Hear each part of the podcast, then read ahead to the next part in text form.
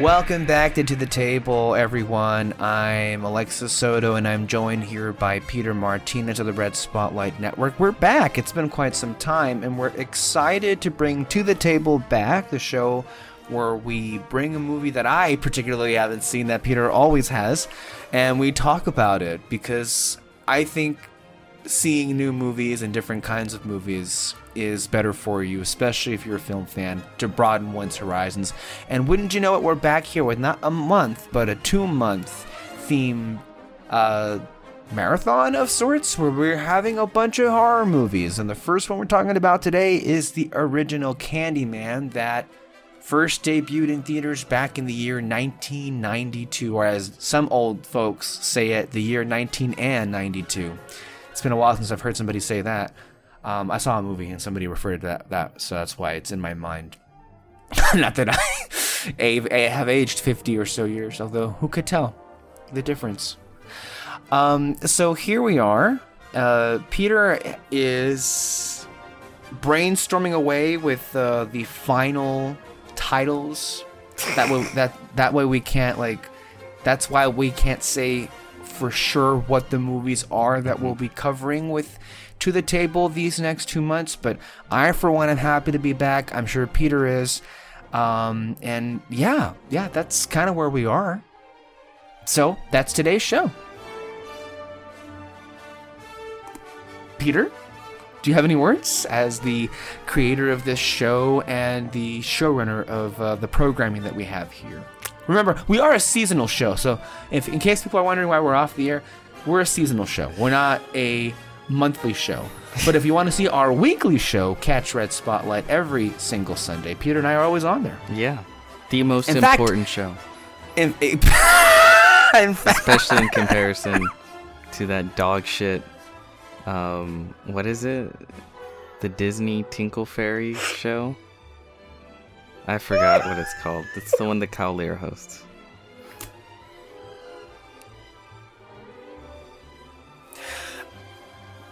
Peter Martinez was referring to our sister show, the Fantasy Fair Podcast, Ah, which is also on our network. The Fantasy Fair Podcast, which is hosted by Kyle Lura, who, may I remind you, is the creator of the entire Red Spotlight Network and has, you know, a lot of sway.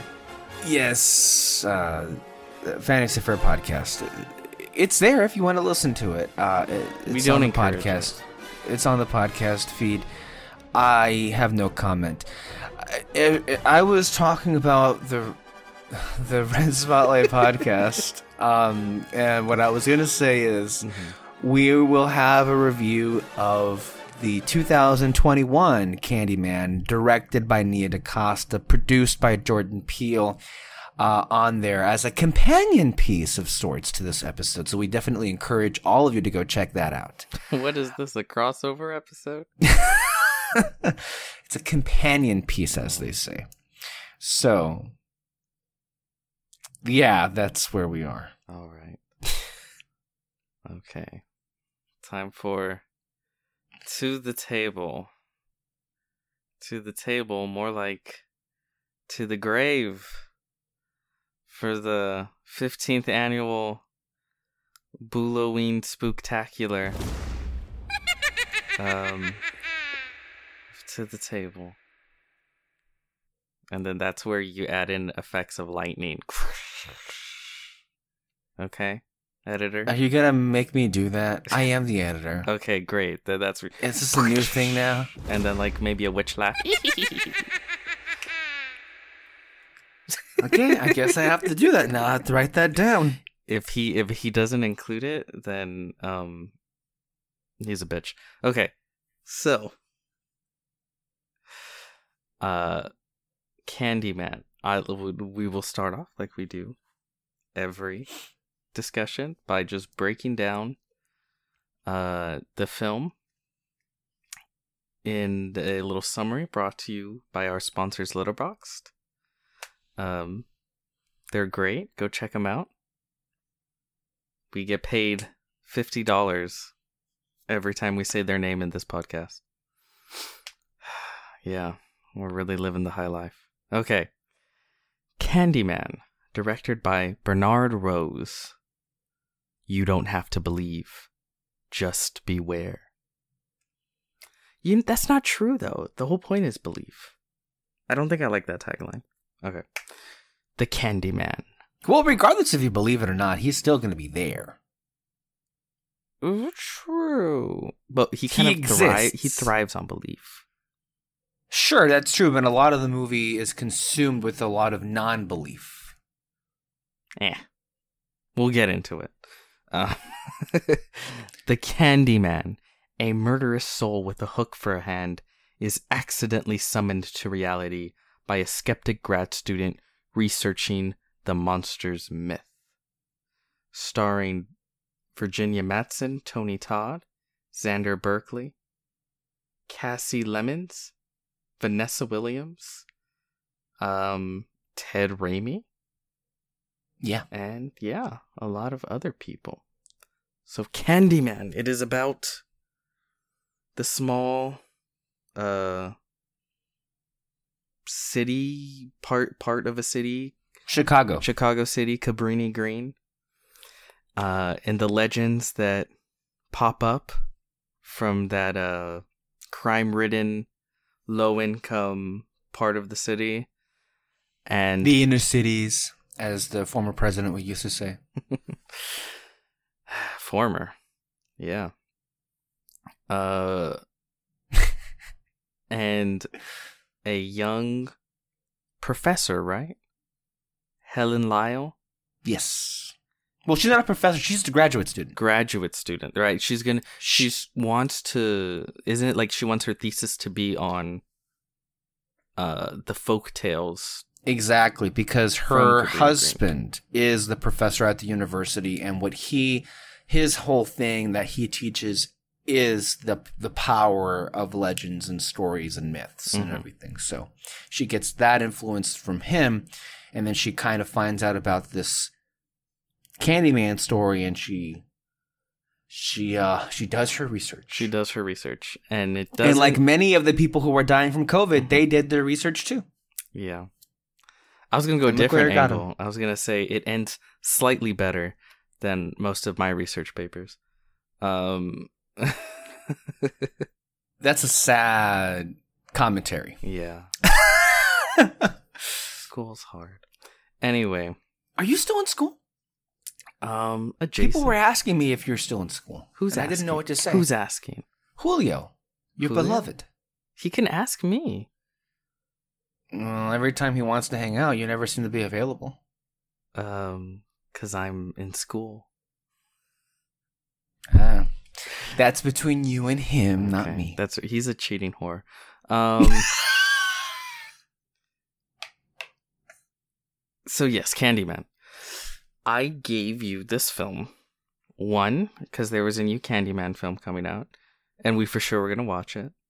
And it's like, yeah, for sure we gotta watch the original.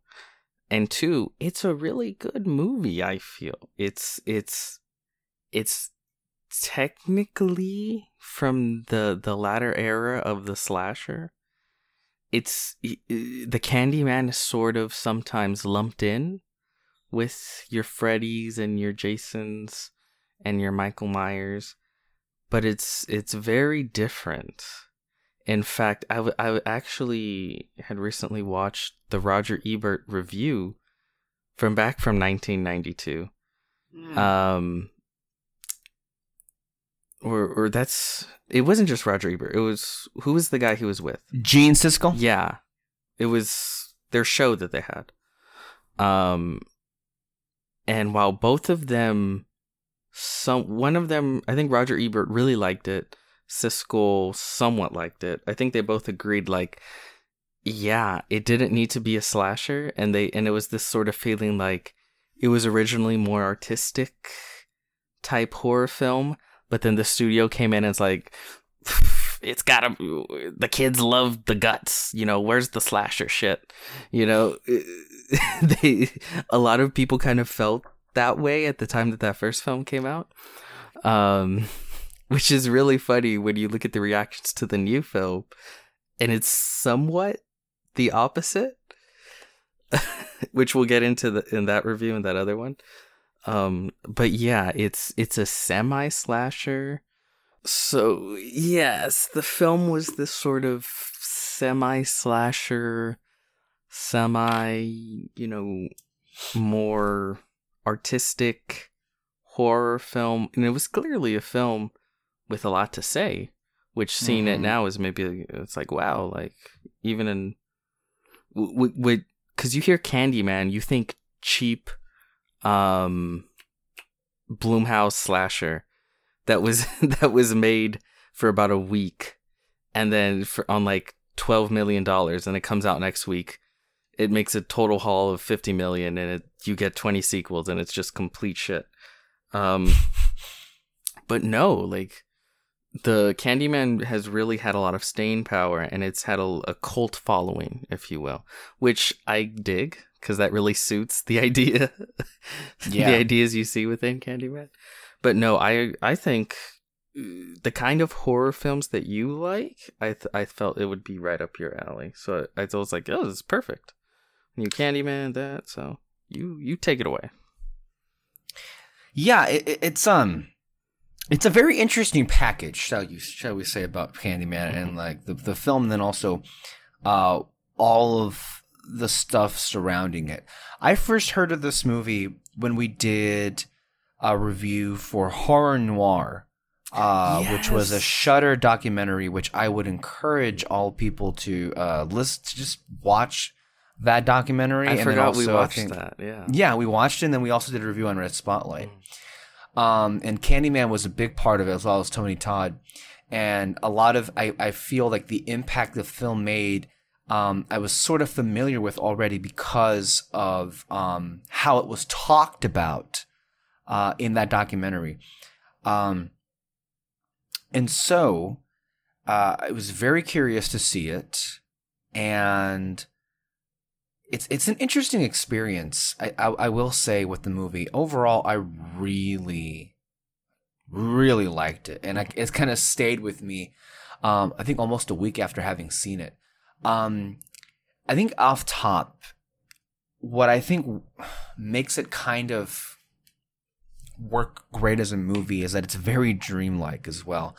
Uh, not just with um, how you know the camera is moved and uh, but also with the beautiful score. Um, you know, horror movies, any kind of movie really is elevated by an amazing musical orchestration, and this one is no um, is is no exception. Uh, it starts off with I guess these like pans over the city with this accompanying score and we're kind of moving in on something but you're not really sure what it is it, it kind of almost reminds me of the opening of the shining in a way mm-hmm. um, kind of yeah. almost similarly to that and how and also used to a similar effect where you're not really sure what the hell is going on or you're know, entering wonder, this world of the yeah. unknown uh-huh exactly yeah and I wonder even to if some people have speculated perhaps that's the point of view of Candyman or whatever. Oh, you know, this, watches over I, his city. Exactly. Yeah. So, um, what I, I found most interesting about this um, this movie, um, yes, it is technically considered a slasher. You're you're right there, but it almost doesn't feel like that because that's almost not the kind of movie you're watching. Because with slashers in the form of you know, uh, Michael Myers and Freddy Krueger, uh, all they do is kill people left and right. Yeah. There's really no ands, ifs, or buts about it, right? Hmm. That's kind of what it is. And a lot of the monsters that we saw in a different horror franchise earlier this year were kind of like like that. What's different here is again, unlike the examples of uh, Michael Myers, where there's no like premeditated anything, they just kind of like, oh, they see somebody and they kill you.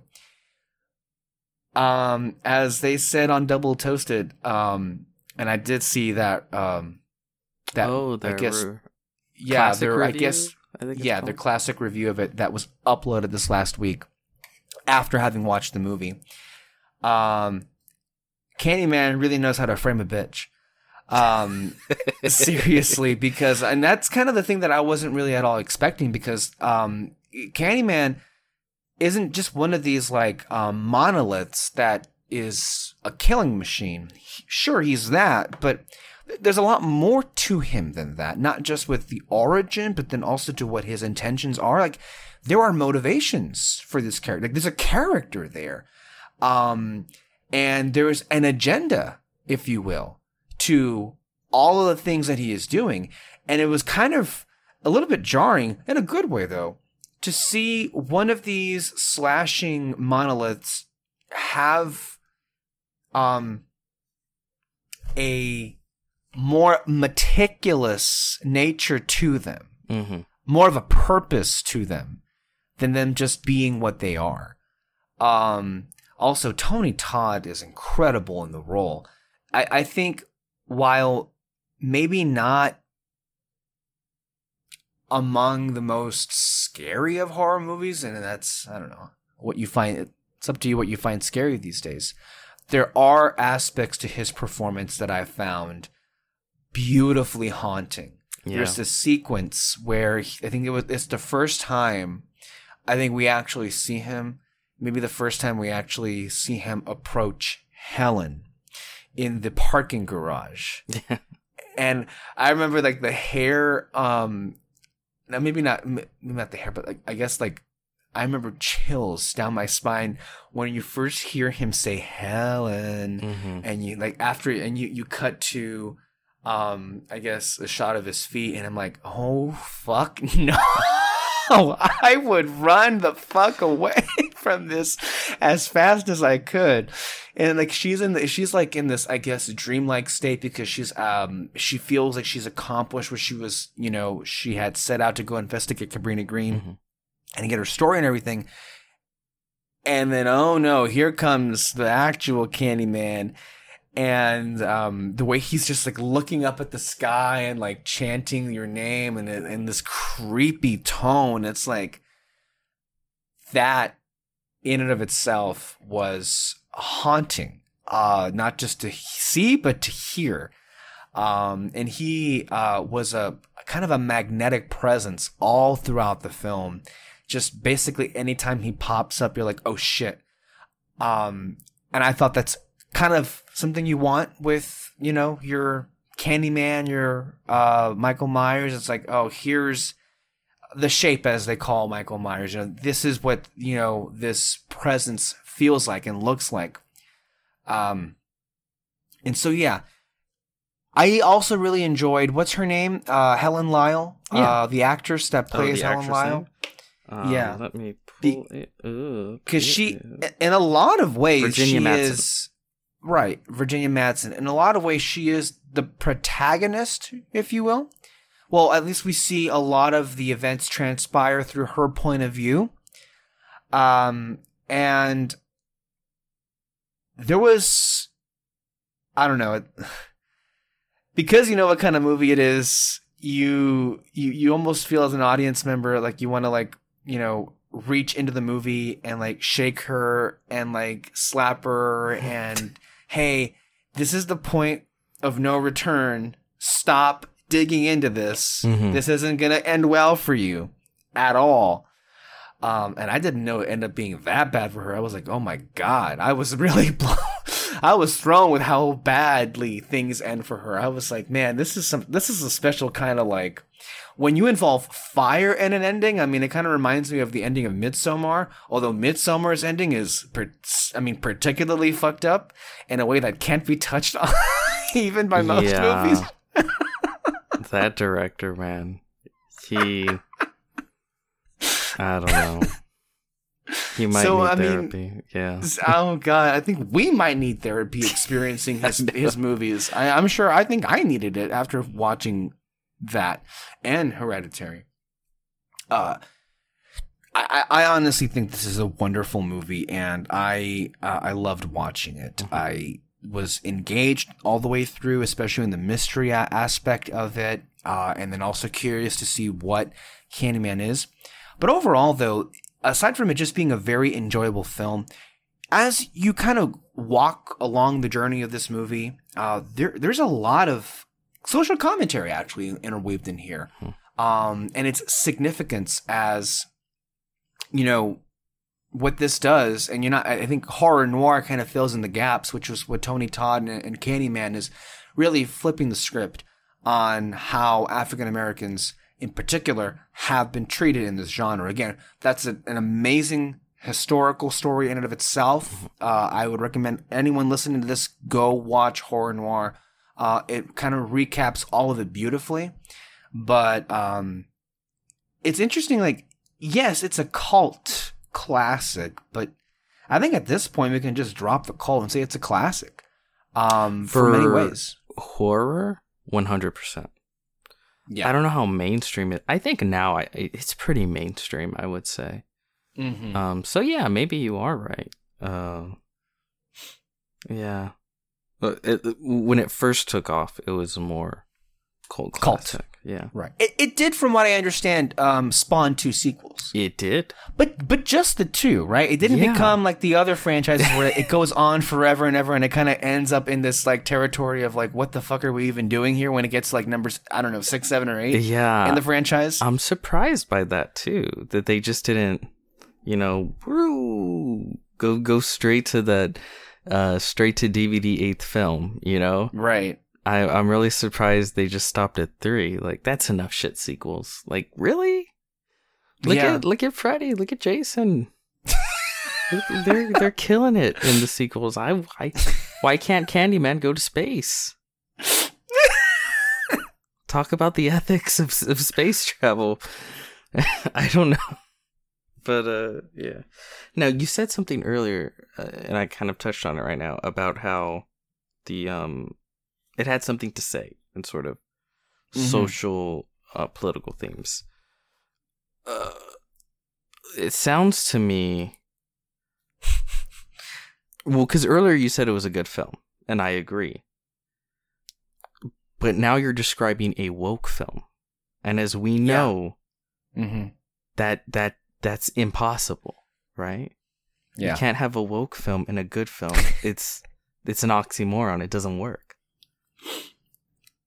So, are you just mistaken? Like what's going on here? Well, if you listen to the episode I did 2 weeks ago with David, you would mm-hmm. know that I went on one of the many rants mm-hmm. I went on in that episode was against um, this whole mm-hmm. mentality of wokeness being bad. Oh. So you're a soy boy cuck. Okay. I misread the situation. Okay. My bad. My bad. but let let's start right there. Um this is a film, a horror film, and I had actually I guess I can pick from this crop of films at one point I I I had, was digging through sort of the most political horror films that I enjoy, and I was going to ah. give them to you. Right. And um, a part of that was there's a lot of those films that I think you would really enjoy and would surprise and you how much you maybe connect with them and such. Duh.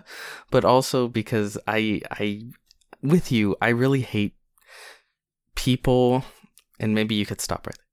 There. Uh, no, I'm kidding. I love people, but I hate people, especially on the internet, that are like, there's a gay character in the back. Go woke, go broke. the reason all the movies today suck is because there's a lesbian in it. Like, there there are people with this mindset, and if it was like yeah. a minority, I would be like, I, I guess in the grand scheme of things, like the entire population, it's a minority. It is, but it's but not a minority, in, minority. in, the discussion. Yeah, they're very yeah. vocal, and they really dominate the discussion to the point where it's like they steamroll over the conversation. Yeah, and it's one of those things where you have people, people sort of have gone to the point where they're like, well, no, no, no, no.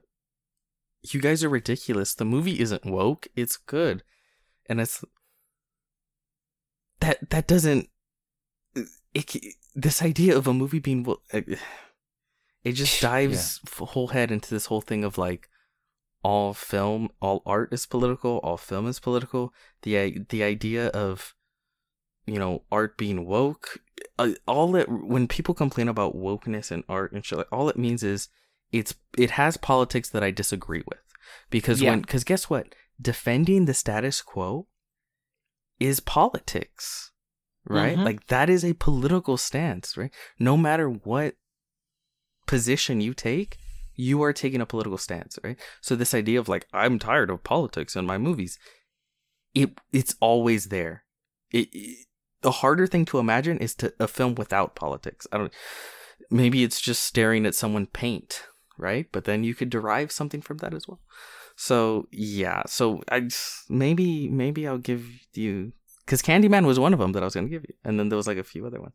So maybe I'll throw that into into the mix for the ones we see in the future. But um, for this Ghoulieween Spooktober, uh, but as far as this film, Candyman, I wanted to ask you, what did you take away from the what did you take away the film was trying to say or the discussions it was trying to touch on at the very least well clearly with helen lyle being a white woman going into a poor black neighborhood mm-hmm. and the fact that it's repeatedly mentioned in the movie itself clearly the film wants um, us as the audience to keep thinking about that and, and, and reminding us about what what that means, right? Mm-hmm. And it even shows us in the film the differences, right? Because uh, there's this whole scene where Helen discovers the fact that her condo, quote unquote, mm-hmm. complex was actually designed exactly the same as the projects or as these, I guess, what you would call um, affordable housing units um, in the inner cities, as Trump would say. Only then uh, they realize that, uh, as with gentrification goes, right? That's mm-hmm. the big theme here: is white people didn't want to uh, be, um, they didn't want to live in the same place as, yes. Uh, as the black people. So of course, and by the way, this is kind of that's that's a that's a big theme early on in the movie. Um, again, for those listening, that's not anything um, new in America, especially in 1992. Maybe in 1992 was more, I guess, of a woke, quote unquote, whatever that even means, thing yeah. to do. Um, but it's something that's been happening throughout the entire history of America. And I think stating that as a fact in and of itself is not really taking a side on such things. It's just stating the reality of what happened. So just putting that out there in case anybody thinks, oh, you're going to woke or whatever. I don't, I don't even care. But that's that's a big thing of what it's saying off the bat. It's that look at these these tale of two cities in a way, right? Look at how and we go to see how they live versus how how comfortable she lives. So off the bat, it's already getting at that difference between white America and black America. And that that's absolutely correct. And, and I will state, you know, to the people that get mad at that, they get mad at pointing out reality that doesn't suit them. So fuck them. Um, but I also think it goes to the filmmaking, right? So Cabrini Green is filmed very much like like another world, right? Like like almost this exotic land. Um because that's it's sort of a fairy tale land, I feel. The way it's shot and approached and, and I think it also helps that the film is from the point of view of uh what's her name?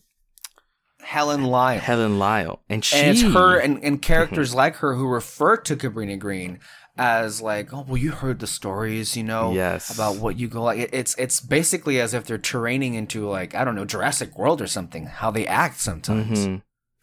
It's it's it it has a lot of elements that you would see further explored in like say Get Out where it's this sort of upper class um fashion fascination with black culture and I would have voted for. Obama a third time if I would. Yes. because she comes in, you can tell she's like, oh, she very much is one of those. I love black people. You know, I, I love every, you, you know, I'm, I'm doing this out of a love for them, basically. What's there to be afraid and of? their, basically? and their culture and, and such and Uh-huh. such. But yeah, she's, she treats it like a safari, basically Basically. like that's Yeah. the way she treats it and it's it's telling i think they mentioned this in the dou- double toasted review because i did see it as well Yeah. because i watch all their videos because they're very funny um Go watch Double Toasted. Yeah. Everything and anything they do is always entertaining. i'm i'm always surprised by how little like subscribers and views they have. Like i feel it should be in every video should be like in the millions but um they we can relate. oh yeah. Please please don't listen to us. Um uh, the first time that you hear the story the full story the full tale of candyman is in this very rich nice restaurant by this you know s- very snooty other professor British British professor. professor. like, oh, you've never even heard the tale of of Candyman, you know, it, it, and they're the ones that that sort of tell the tale. You don't even get it straight from um the people themselves that that live it. So yeah, and it's I would even say it's surprising how unsubtle it is. Right? Cuz you talk about how yeah, they have a whole scene where she basically breaks down to her friend like, "Yeah, like you see my big ass awesome apartment?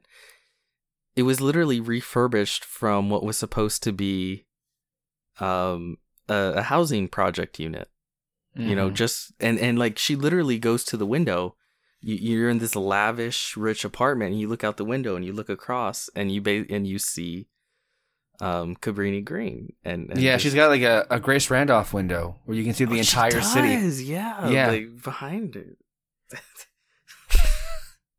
she kind of looks like grace randolph i don't know uh, Does she? Yeah. Uh, that's just kind of a funny coincidence. Um, but no, all that stuff is great. And what's so great about the film is how it builds, right? yeah. Like, you do not see Tony Todd as Candyman until what, 40 minutes into the movie? That's true. Yeah. Like, the the legend is built up so much. And then you go into Cabrini Green, um, you know, his domain and you see the people and you see the fear. Um, my favorite is that mural where like you, you go through it and it's like his mouth. Li- Like, No, like that that particularly is kind of unsettling of just remembering what it was like because this this this woman, um, she does some things, man. She's got balls I'll never have for doing what she did because she basically goes to the exact apartment where somebody was murdered. Mhm. It's basically, for all intents and purposes, Candyman's dwelling, and she goes even further into what would actually be the dwelling of of, of Candyman, and she goes through um this opening in the wall, which ends up being on the other side. She realizes it's a mural of Candyman, and she kind of just went through his mouth and everything, and then she stares into the eyes of it, and it's like she's in this trance, and I'm like. What? No, no, no, no. no, no, no, no, no, no. Uh, it's it's very it's all very religious. Mm. There's a lot of religious overtones to it. The imagery, you mean? Of, yeah, oh for sure. Yeah. and then the the operatic music, Oh yeah. and yeah. then even tied into the plot, there's these um rituals that sort of have to take place by the That's end of the film. Yeah. So so there's a lot of that, and it and, and it really is um. They they really hit the nail on the head and really go for it. I think in the the new Candyman film, but I think it's very clear in the first one that Candyman is sort of this violent um metaphor for black pain.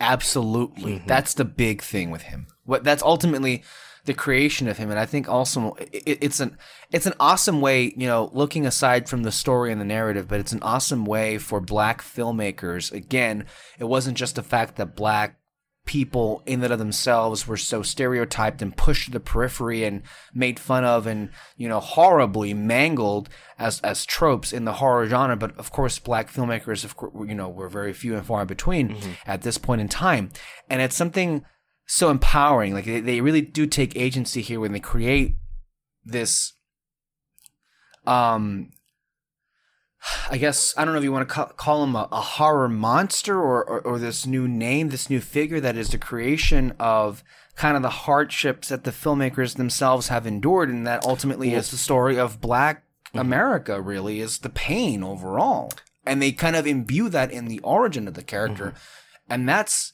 that's great. Yeah, I will say that I think that that more so happens in the new film. That's true because this original right. one was made by white people, some pretty cool yeah. white people. yeah, but white people. Um, but it's far more overt in the new movie as well. Yes, which that'll be a fun discussion when we get to it. When uh, we get there. but no, yeah, no, I, I think it's very apparent here, and you can argue that I like to, th- to me, all slasher monsters have that are are basically big bloody violent um metaphors or statements that's true. right mm-hmm. I, I think you know michael myers is mm. is sort of represents the the fear of the the loss of safety in suburbia. You know what that's I mean? That's true. Yeah, uh, yeah. like it's this this perfect white picket fence. Nothing can go wrong here. And then something does right? Like that fear that takes hold. And um especially at that time uh jason is basically uh reagan reagan and the former president yes yeah. ronald reagan because it, it's it's very much this 80s backlash against young, young kids and teenagers where it's mm. like don't have sex, don't do ah. drugs, uh. don't be a fucking hippie because because the, those are the rules in a Jason film, right? Like if that's right, if you're fucking, yeah. you're getting killed. If you're doing mm-hmm. drugs, you're getting killed. You know, if if you're any of these, if you, it's very and and how was Jason created, right? Like two camp counselors weren't keeping an eye on him um because they were fucking and, and, and he drowned right and then that's kind of where where it all starts right so uh, these to me right like sort of slasher icons there's always been more to them you know despite being i think by a lot of people considered like bottom barrel uh, bottom of the barrel of art i guess a film but there's to be fair the, the genre in and of itself by the elites is considered to be the bottom of the barrel of movie making. Yeah, yeah. It doesn't get much academy. I'm not saying it is. Hell no, it's not. Mm-hmm. I, it's, yeah. uh, that's a harmful stereotype and one that's unfortunately come at the direct expense of the legitimacy of this genre, mm-hmm. particularly by the guilds and everything. Um, but it's just how it is when it comes to how certain um, circles view this genre yes. of movies. Yeah. A lot of people, yeah, a lot of people don't view it that highly, which is a shame because I think clearly it has so much mm. to offer, and Candyman is one of them. So yeah, like the, the setup, I'll be honest, it's my favorite part of the film. Um, from the from the very beginning, the haunting score, shots of the city, and just sort of the mystery building on top of itself, learning about Candyman, all of that, the the social political undertones, all of that's great and then you hit the the 40 or so minute mark and then you finally meet Candyman and he's been built up so much it's like can he live up to that? And the answer is fucking yes cuz it's Tony goddamn Todd. Right? And he's he is fantastic first he has an amazing voice right? Like he oh has one of those he's one of those actors where you just hear his voice and like chills right? Mm-hmm. incredible. Be my victim. You know, it's it's great, but he's also he's something that no other horror icon is, and he's suave, right? Yeah. And I think that's a very interesting angle to go for with this killing machine, really. And um he's he's very alluring, right? Like he's Mhm. he's and, and you see that in the way he's gets what's her name in, in a trance, right? Right, Helen. Helen. It's like when he reveals himself to you, you can't help but be be drawn to him, like you're in Mhm. some kind of trance or something. you know? Yes. And I think that's great. Yeah. I I really loved it, and I I really think it's a unique, interesting angle, and then it's all the more horrifying when he just starts killing people. That's another Oh. thing that Double Toasted talked about is like he's not one of those like let me talk to you a bit before I kill. He just walks in and like just violent, but he doesn't he doesn't like do crazy interesting kills. Um he just goes in and just like and and it, it kind of makes it all the more terrifying. The way yeah, he, he just, just kills you. pops in and just like brutally just in one swoop whoosh, like you don't give a fuck he's not here to talk your head off We haven't mentioned this at this point, but like part of the the shtick, I guess you want to say, with his his character Mm-hmm. is uh, he is summoned if you say his name five times in the a mirror, yes and then he immediately kills you. Mhm. Um, and I think we it has to be toward the beginning of the movie where we see what's his name, Raimi. I almost thought that was actually Sam Raimi because they look so alike. He and his brother. I I think I thought this that there, there are so many similarities in my mind to Sam Raimi and James Gunn, and this is just another one of those where they have they their brothers. their actor brothers, but they're both sort of these like tall, lanky, goofy looking guys. Uh huh. and I don't know, it, it's like a perfect parallel. Uh-huh. Um, their careers, but yeah, that was Ted Raimi. Hmm Yeah, Playing the and we cool see guy. not we don't see that the murder happened, but we know it happened because we hear it. Um, this person said the name five times into a mirror, and then of course, look what happened. Um, there's this. I think they even said that in the Double Toasted review that there's a there's a Hispanic version of this where it would be Bloody Mary, right? Oh, for sure. Yeah. Um, and you say their name five three times in this case in the mirror, and then she'll come and get you. Uh, We're more kind- efficient. Right? we only need three. those kind of legends um have always terrified the hell out of me and even to this day i would not dare do any of that like if you asked me to go in uh say candyman five times to a mirror no And what's I'm funny is that. it's a fucking movie. I know. It's not even. It's not like this old like because Bloody Mary. I feel is like this old legend.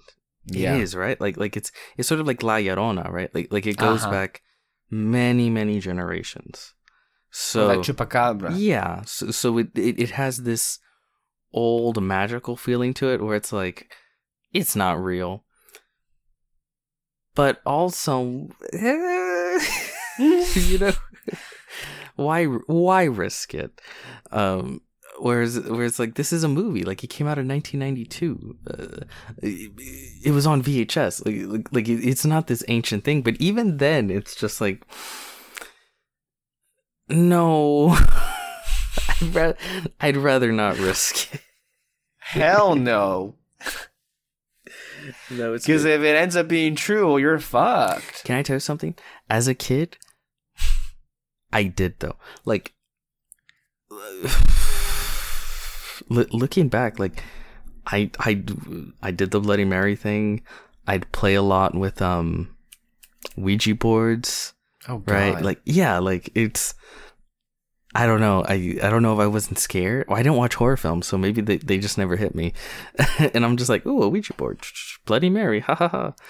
but I, yeah, Mm, I I didn't die, so I know. Well, hmm, technically I didn't die, so I know that it's not real. Mm-hmm. But even to, like, if you were to say, uh, like, okay, then do it again. Like, just go do Bloody Mary. I'd be like, no. Like, No. no, that's okay. Um, and yeah, I, I love how Candyman has that same quality to it. Yeah. Like, like, like it's an old legend that's existed forever. Um, or at least for many, many generations. It does, I think, horror movies aspire, or just a great movie is aspire to do. It kind of reminds you of Jaws effect, right? And what it had with people going to the beach and everything. Yeah. Yeah, I would say so. Um Yeah, I I wanted to bring this up because this is something where I this is why I love listening to other people's opinions on films. Because you always even if you disagree you always you're always going to find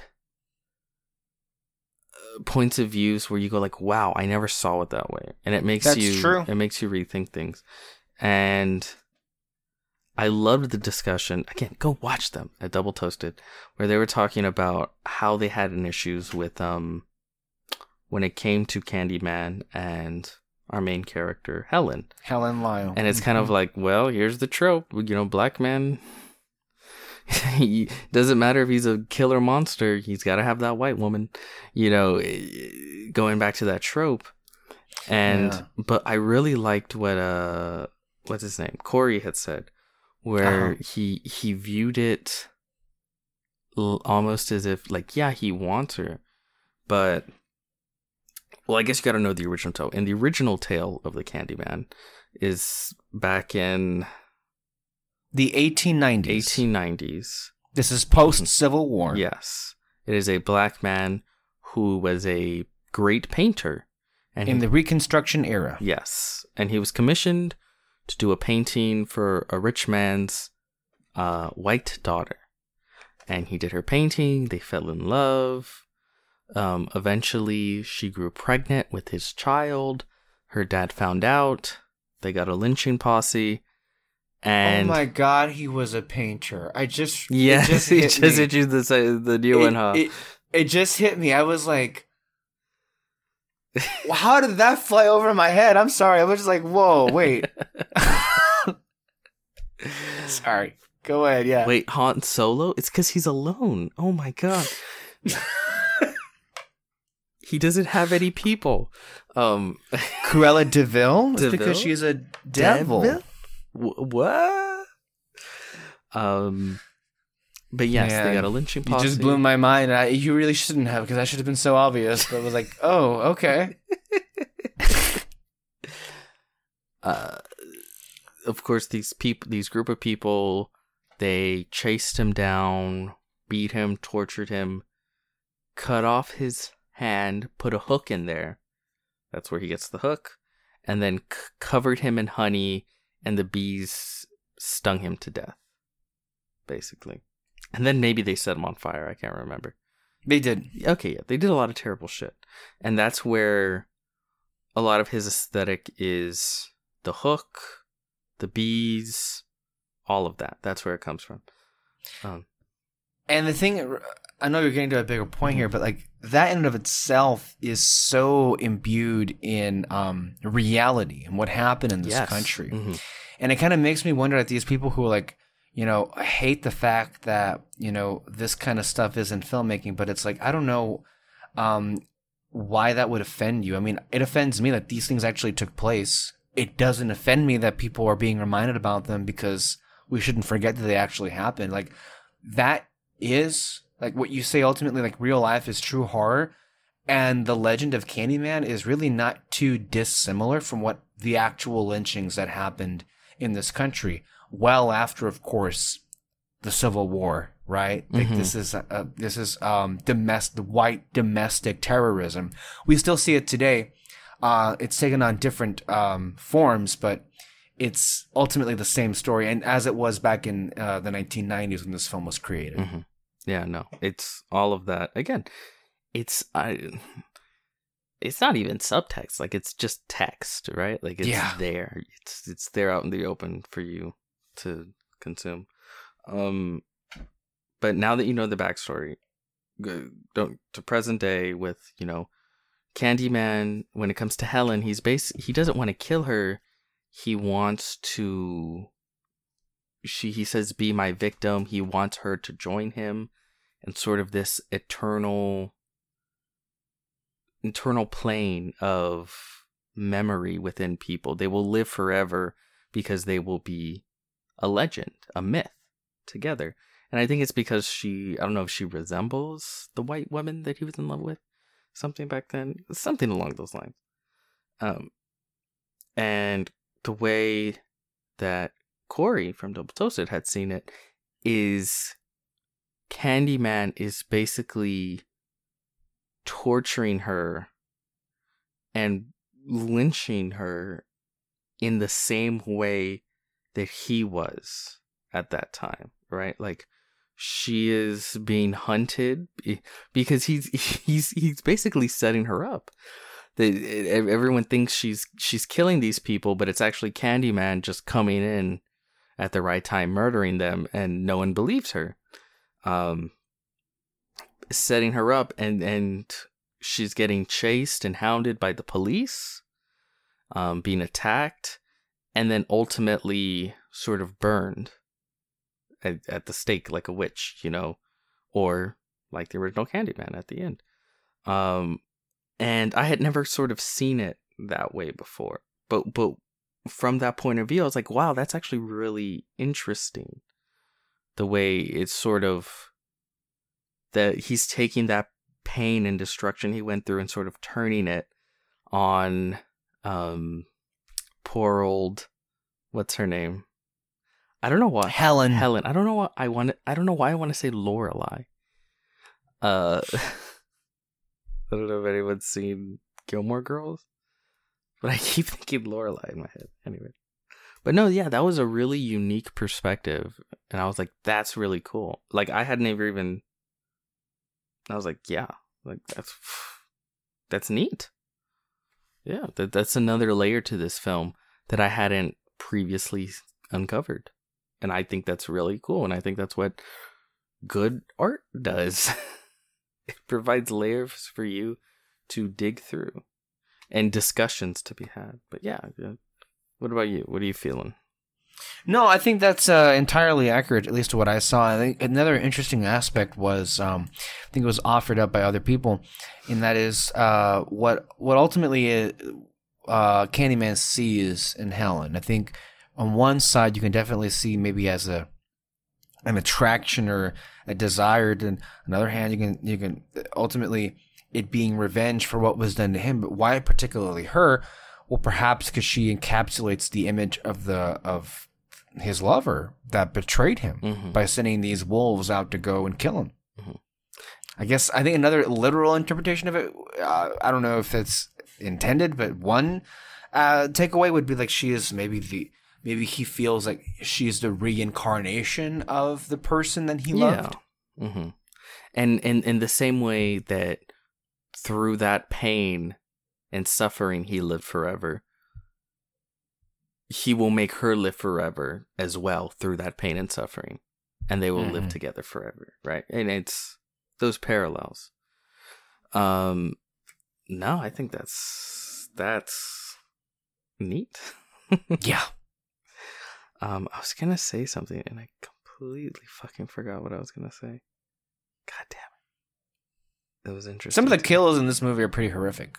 My favorite is the therapist, because he just pops up out of nowhere, like like from behind the table, just like, and it's like so fucking disturbing. But he just takes the hook from like from his crack to his neck and splits him open. And just like one fell swoop. Like that's ugh, disturbing. No, it is. I mean, there was another one where he um there was a I guess a little boy in the bathroom. Um remember that one? Oh fuck. I don't know if I remember this one. Can you can you It's kind of implied he cuts off his Oh while he's, shit! While he's trying oh, to. Yeah, I remember that. That was really oh stomach churning. Now you don't you don't see it, you just see what happens afterward, and just the implication in and of itself is horrifying. Um, it's it's bad. I mean, you you see a fucking dog's head decapitated. Yeah. Um, here it's like, whew, some some of the stuff here is pretty bad. Um, even the way Helen goes out is like, geez. Yeah, she gets fucked up. She fucked up bad. Uh, uh, I I really liked the ending, right? Because it gets um the the film wasn't just about Candyman. Candyman. Well, it, it was this this larger idea of the perpetuation of myths and where they come from and and why we create them and how they manifest themselves through our pain and uh, in all of that, right? Um so the idea that she sort of becomes a new uh, Candyman. She's not. She's not the Candyman. She's sort of this other thing. You know, Yeah. kind of. She kind of becomes an almost protector of Cabrini Green. That that they sort of speak now in hushed whispers. Um, and that cycle continues anew, which they they do something similar to that in the new Candyman, but not quite.